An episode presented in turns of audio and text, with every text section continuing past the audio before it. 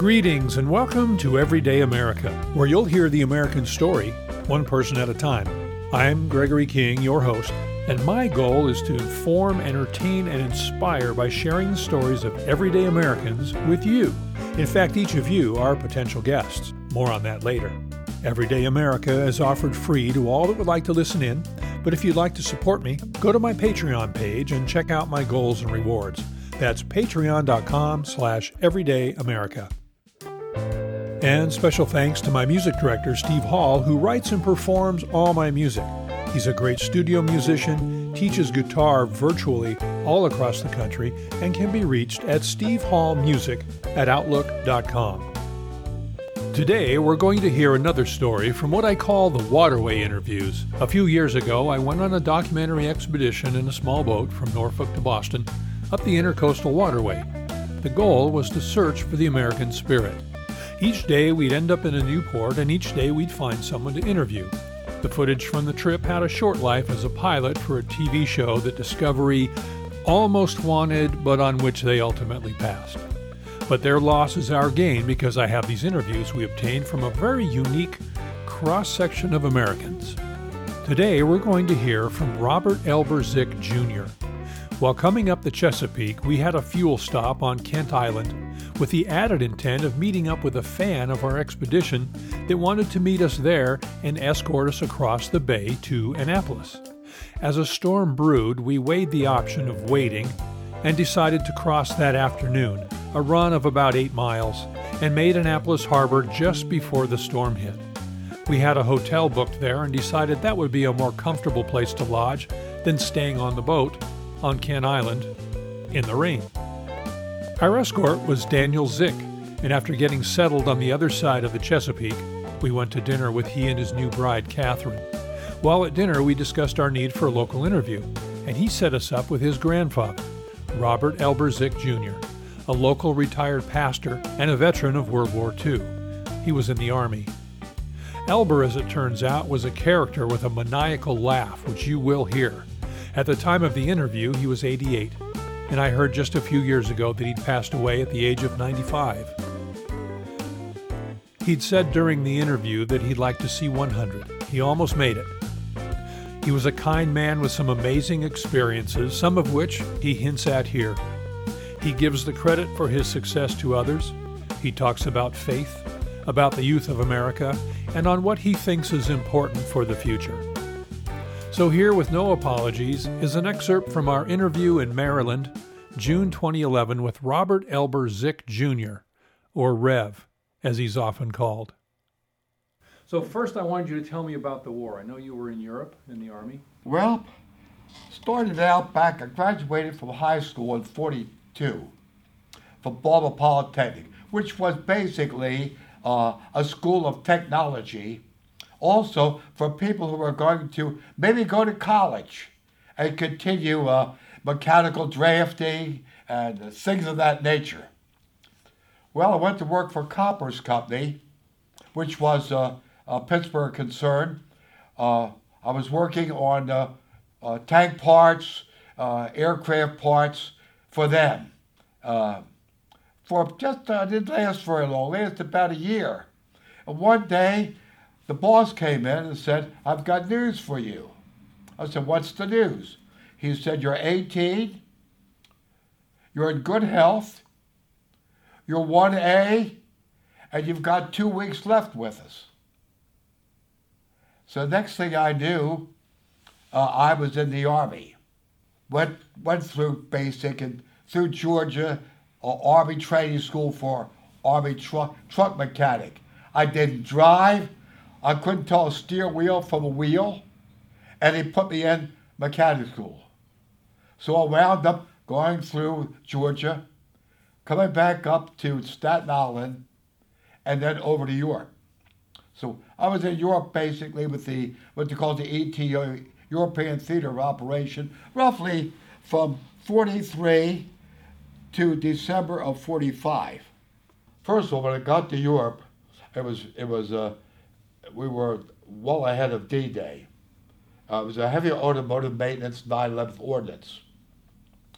And uh, about 11:30 each day, I would drop my tools and go down in the Halsted to the Red Cross, pick up coffee and donuts. The English people were wonderful. Uh, all of them, all the places, German people too. Uh, I got along with all of them. D-Day came. They were lined up under trees with 2,500 pound bombs for 10 miles. The overhead, the sky was so thick with B 57 bombers that you could hardly see the sky. We went ashore in D Day plus 30 because we had heavy equipment 12 ton wreckers, machine shops, and uh, all kind of trucks and vehicles that were half done and some which weren't even starting.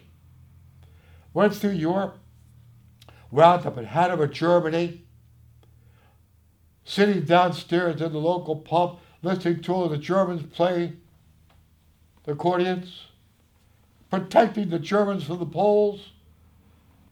So in December 45, they were going by numbers. The more longer you were, the more numbers you got, the faster you got home. So my number came up. I jumped on a boat called the John Sargent. Guess where it was built? In Sparrows Point, Baltimore, Maryland. And I almost had a heart attack. I said, if this boat pulls into Baltimore, I'm AWOL. I can guarantee it. They're going to have to court martial me. Well, I went to Boston. Came down, and on Christmas Day, can you picture this? On Christmas Day, at high noon, through John Wayne style, at high noon, I got my papers. You're out of the Army, Mr. Jones. Got home here, I thought, boy, I'm going back to Koppers. They said, Where have you been?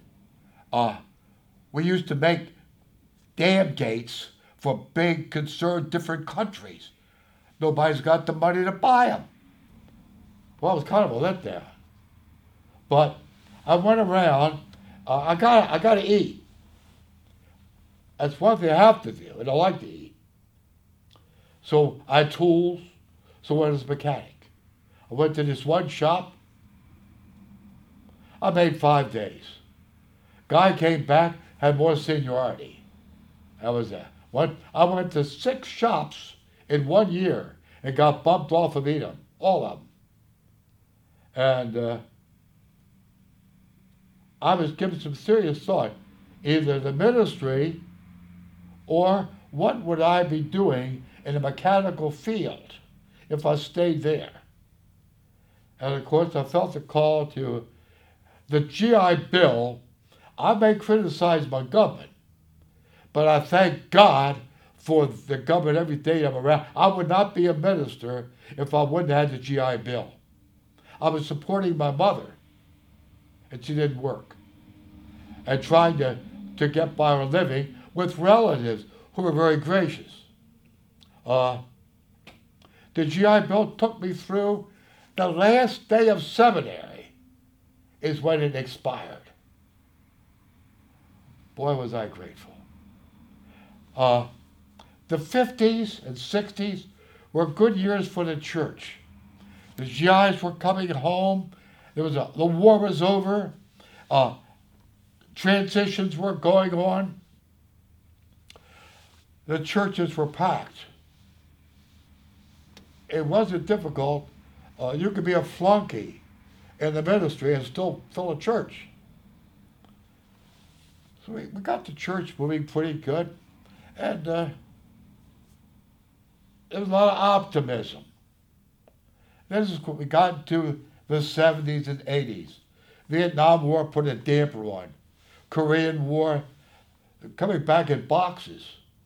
And the people really needed the church because they were trying to cope with stress and death.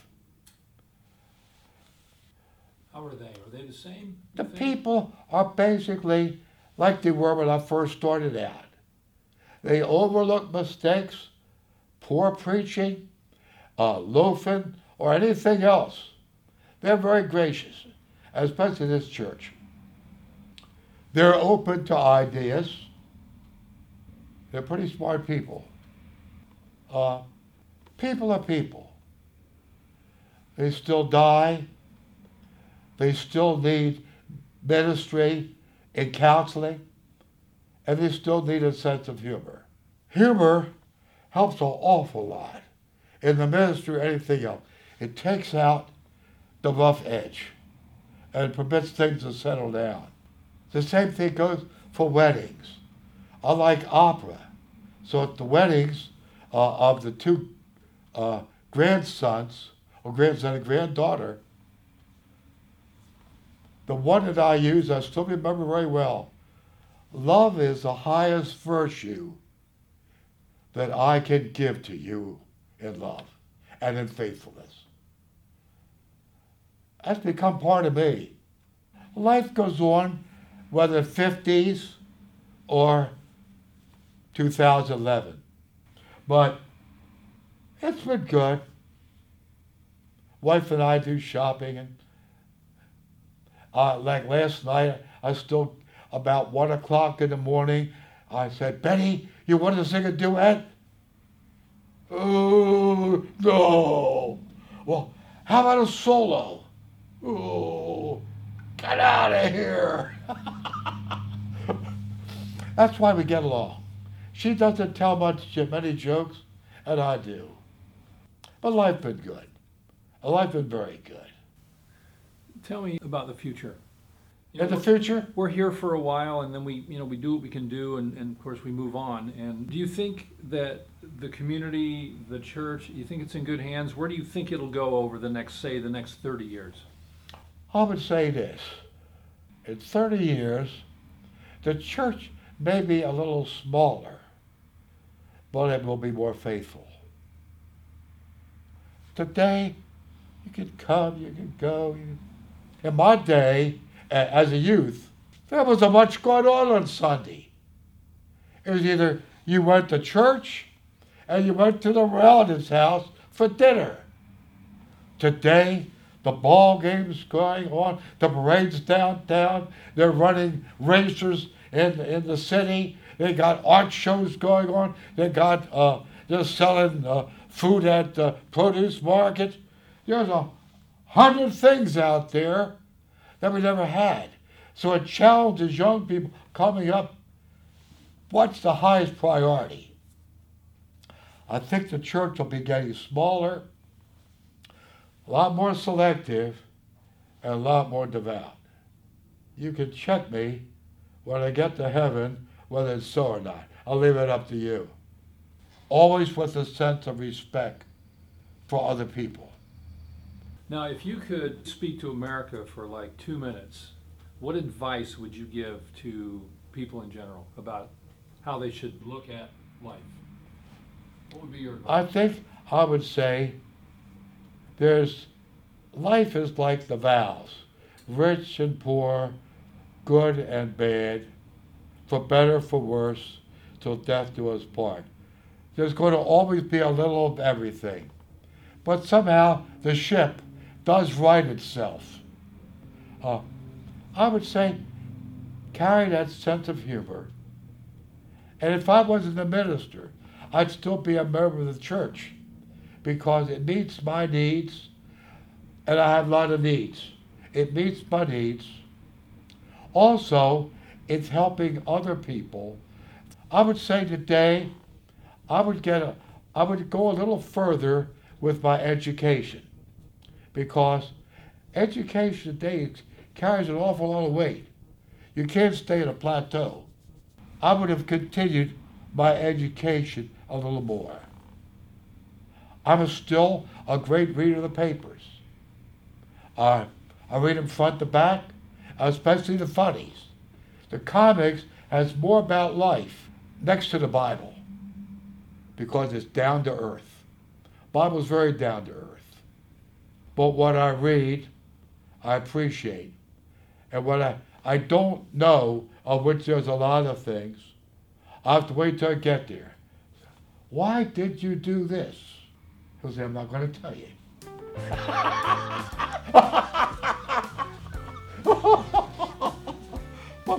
anyway, that's where we are.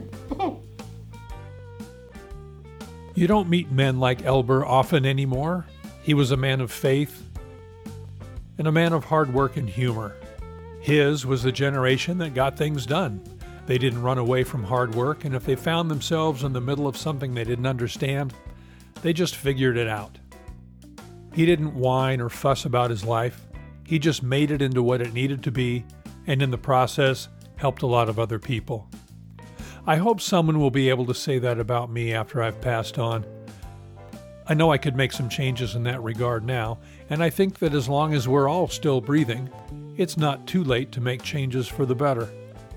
Some people say that if you get too old, change is impossible, but I think as long as we're still living, thinking beings, why should we not improve ourselves? Whether through education, finding a way to serve others, or through self improvement. You know, that age old tradition of turning bad habits into good ones. I don't know about you, but I can always do better. And that's part of my story. Thank you for hanging out with me on Everyday America, where we give random Americans the opportunity to share their stories with you. And remember, if you don't write it down, it didn't happen. So share your stories and write them down for your friends and family and for posterity, and make your story real. If you or someone you know is willing to share their story with us, send a note to everydayamericapodcast at gmail.com. Tell us why and give us a way to reach you. And finally, if you'd like to support us, go to my Patreon page and check out my goals and rewards. That's patreon.com slash everydayamerica. I'd love to have you become part of the show. See you next time.